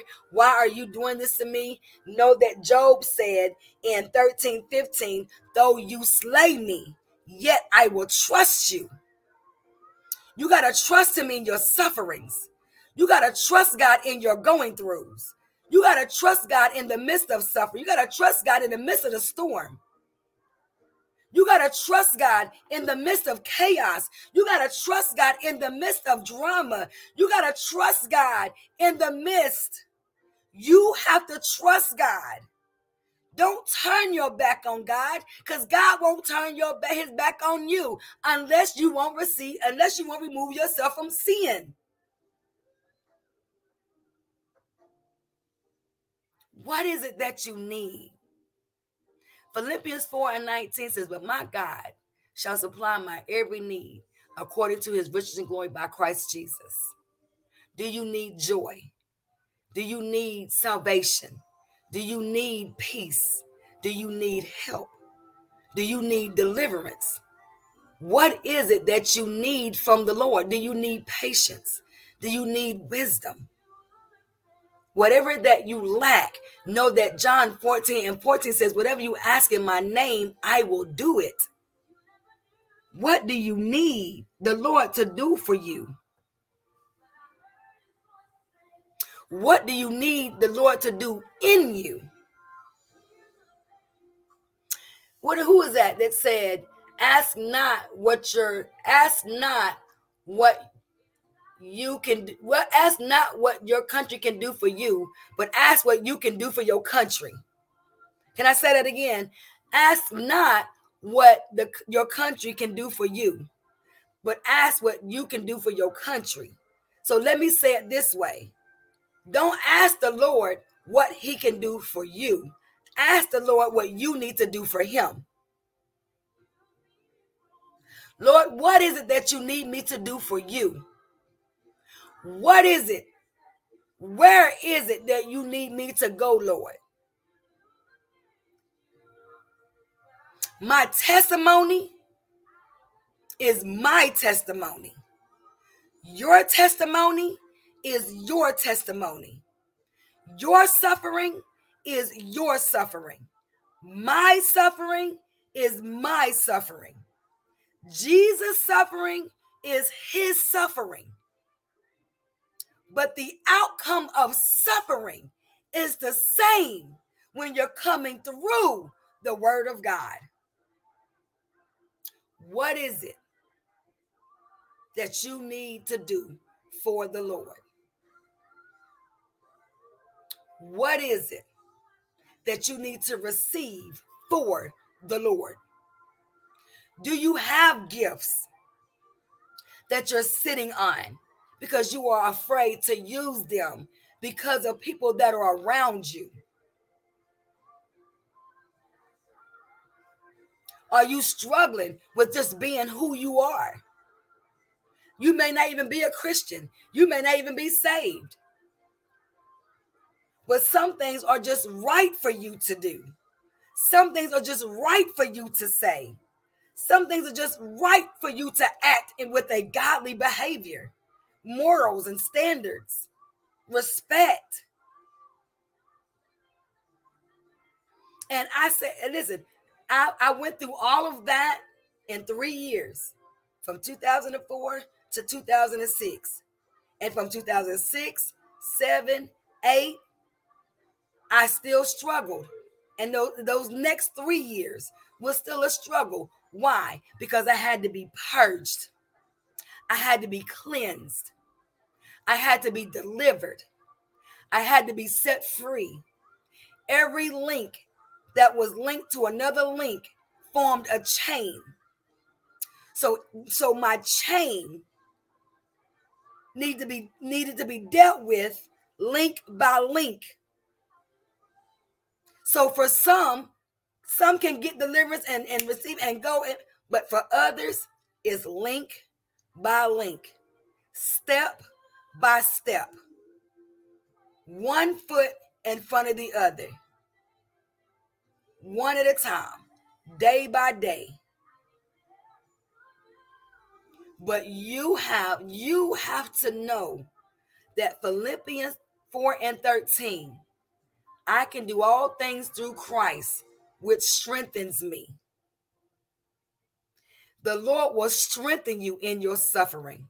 The Lord will strengthen you in your silence. The Lord will strengthen you in your struggle. The Lord will strengthen you in your situation. The Lord will strengthen you in your storm. The Lord will strengthen you in any area that you need to be strengthened in but you have to open up your heart when the Lord knocks on the door of your heart. And when he says, Can I come in? Let him in. Know that it's the Lord that's knocking on your heart. Let Jesus in your heart. Let him in your mind. Let him in your spirit. Open your spirit. Open your soul. Open your mind. Open, oh, just open and let him pour his spirit into you. Let him pour his spirit on, on you. And that's testimony that I gave y'all. Honey, that's a short version.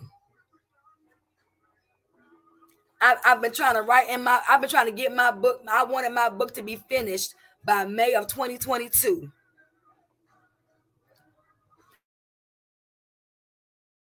but I'm not putting a month on it. I'm not putting a day on it. I'm letting the Lord do it. Because when I say I'm going to do this, it never goes in the direction that I want it to go into. So when the Lord puts it on me to, to get in there and, and do more writing, I go right in there. If it's not a if it's not a thought process, I don't I, I don't. I, I, I don't. But it's in my book.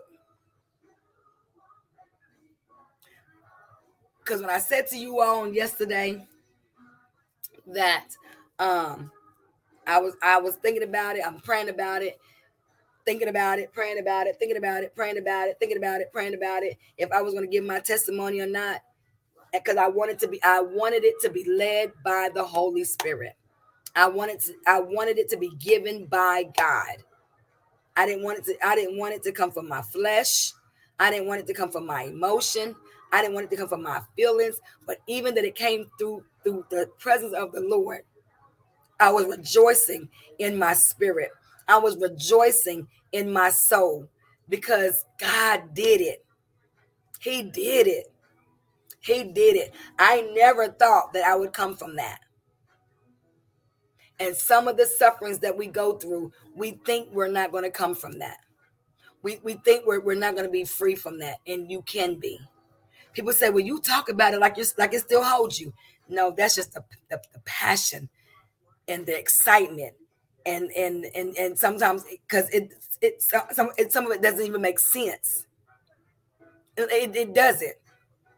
But it's not supposed to make sense when it's God it's supposed you're supposed to trust God and acknowledge God and be not wise in your own eyes and depart from evil. So yeah, some people will still think, oh, she's still doing that. No, the devil is a lie and you're a lie. And I rebuke you and Satan because I am delivered and I am set free and I am free and I am indeed free. That thing no longer holds me. I laugh at it. I talk about it. I love you too, Providence Marie. But yeah, I am good. I am blessed and I am highly favored of the Lord because I know that it was God and my love is not in vain. My love is real. My love is show enough real. I can pat my own self on the back and be like, Sister Howard, you better go, girl. So we are we are told that offense is going to come. and it's never my intentions to offend anyone. But the word is the word, right is right, Wrong is wrong. Jesus is Jesus. God is the Father. Heaven is heaven. And hell is real. And the word is right. And Satan is a liar. Period. So, no one, I don't think anyone asked for prayer. Um, on here, I don't see, I don't see, I don't see any prayers um at all. Uh, let me look on this other one. Let me um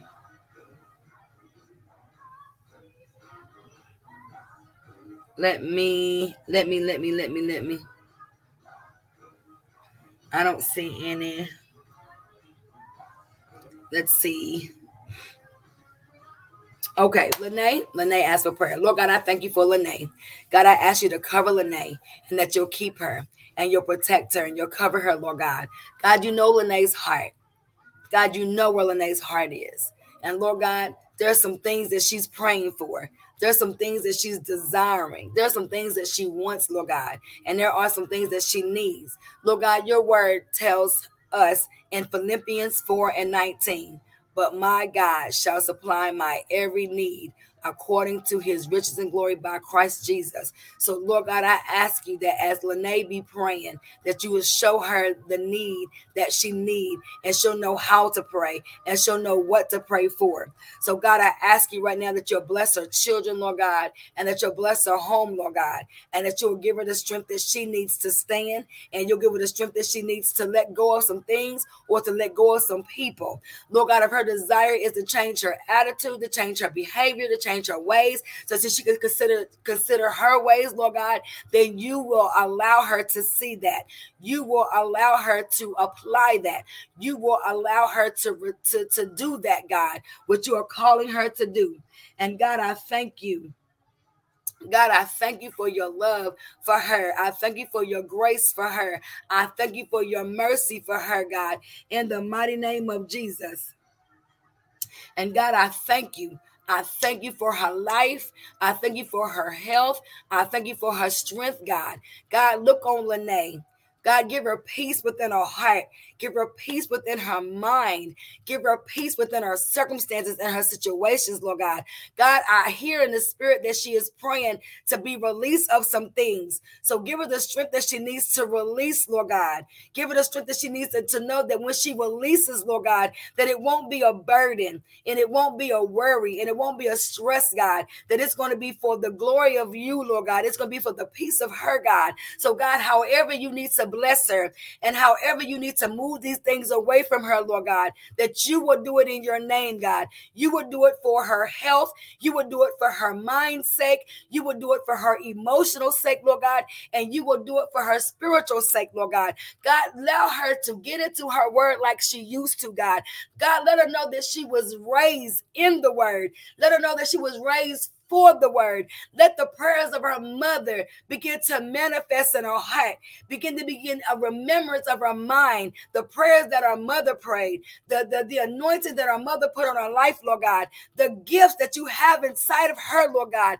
Allow them to start manifesting. Allow her, allow Lene to start seeing some things that she needs to see for her growth. Allow Lene to start seeing some things that she needs for her, for her deliverance. And Lord God, I ask you on today, God, that she will begin to see the goodness in her, that she'll be able to see the goodness in her, that she will be able to see the goodness in her. But God, her heart has been broken. Her heart has been played with. Her heart has been torn into pieces. So, God, on today, I pray that prayer that you will be a mind regulator and that you will be a heart fixer that she needs. Lord God, I'm asking you right now to replace the, the replace the missing pieces of her heart, Lord God, that you will replace them with love and compassion and empathy. You will replace them with joy and meekness. Lord God, you will replace them with acceptance, Lord God. You will replace them with love after love after love. You'll replace her heart, Lord God. Mend the broken heart, Lord God. Restore the heart, Lord God. Allow the heart to pump right, Lord God. Allow the heart to pump your blood, God, in the mighty name of Jesus. Lord, have mercy. Thank you, Lord. Lord God, I ask you right now, Lord God, that you will start allowing her to become the woman that you had created her to be, Lord God. That she will uh, she will become the mother the, the, the mother greater than where she is right now, Lord God. That she will be the person that's that the, the greater gain for your glory, Lord God. That her her her words will begin to change. Her her her the way that she speaks will begin to change. Um, the, the, the things that she does will begin to change. And when she begins to do something that she knows that is not right, then Lord, bring it to her mind, bring it to her memory, bring it to her remembrance and say, you know what? Mm-mm, I'm not even going to go there. I'm going to give this over to the Lord and I'm going to let the Lord take care of this. Lord, give her that zeal, give her that desire in the mighty name of Jesus. So, Lord God, I thank you for Lene right now. I thank you for her even being in my life through Lene, Lord God. She's taught me some things. She's shown me some things, Lord God. Because of her, I've grew in some areas, Lord God. So, God, let her know that her life on earth is not worthless. Let her know that her life on earth is not in vain. Let her know that her life on earth has has purpose and the plan that you have for her is not for her to fail it's not for her to falter it's not for her to give up it's not for her to pull back it's not for her to stay broke it's not for her to stay broken it's not for her to stay in this place it's not for her to stay in that place but it's for her it's for your grace it's for your glory that you have in her life lord god so let her know that she has purpose and you have a plan for her life and she no longer has to be afraid of what is or what's not. She no longer has to worry of what is and what isn't. She no longer has to worry about those things, those people, those places. So, Lord God, give her the renewing of her mind. Give her the renewing of her mind, create in her a clean heart, and renew the right spirit within her, Lord God, that she would do great things. Oh my God, that you will cover her and protect her and you will keep your hedge of protection around her and her children, Lord God, her home, Lord God, in the mighty name of Jesus. Lord God, your word says, No weapon that is formed against her shall prosper, and every tongue that rises up against her, she shall condemn it. It will not be truth. It will not come to pass. It will not infect her in the mighty name of Jesus. So God, I thank you. I love you. I bless your name. I glorify you. Increase her, increase her faith increase her spiritual discernment, increase, increase her desire for you, God. And we thank you for it in advance. And with the Father, Son, and the Holy Ghost. In Jesus' name we pray. Amen. Amen. And amen. Amen. I have to go, you all. God is good and God is worthy to be praised. And I thank God for every soul that be on these lives. I thank God for every person, every soul that follows me as I follow the Lord, and that I continue to do what the Lord has called me to do. I want to make it to heaven one day. I want God to say to me, Well done, thy good and faithful servant. I want God to be my more than enough. And I pray that you all want the same as what the Lord wants you to have as well. That your that your desires is his desire and and your wants is his wants and that his desires and his wants is your desire and your wants. Amen. Amen. So God bless you all. I thank you all for tuning in. I thank you all for pushing me because y'all pushed me. Yeah, because y'all, yeah, this, this, yeah, y'all, y'all pushed me. Y'all pushed me, and I, and I thank God for it because it lets me know that it was receptive. It lets me know that your hearts were encouraged. It lets me know that you received it. It lets me know that y'all were praying and covering me in prayer. It lets me know that God is pleased. So, again, if it's the Lord's will, I'll be on here again on tomorrow um, at 12 noon. I'll be on here again on tomorrow at 12 noon and we're in day five. We're on day five of the last seven words of the Lord. I thirst. Listen, I was talking to somebody. It was like, this always we'll need you to be good with that one. I thirst. What you thirsting for? What you thirsting for? Where you thirsting at? Who you thirsting with? Now let me say. Let me stop. Listen, tomorrow, day five, the fifth, the fifth word that the Lord spoke. I first. We dealt with spiritual sufferings today. Tomorrow we deal with physical sufferings. Tomorrow. Tomorrow we're dealing with physical, physical suffering. What are we, what are we, what are we drinking? What are we taking in? It's not what goes in the man that defiles the temple, it's what comes out of the man that defiles. So you're gonna have to be careful what you put in your body. You're gonna be you have to be careful who drink, who cup you drink from. Because physical suffering is real. So we're gonna deal with physical sickness on tomorrow. Amen. So God bless you all. Thank you all for coming on. When you get done with this live, can you respond, please, and thanks.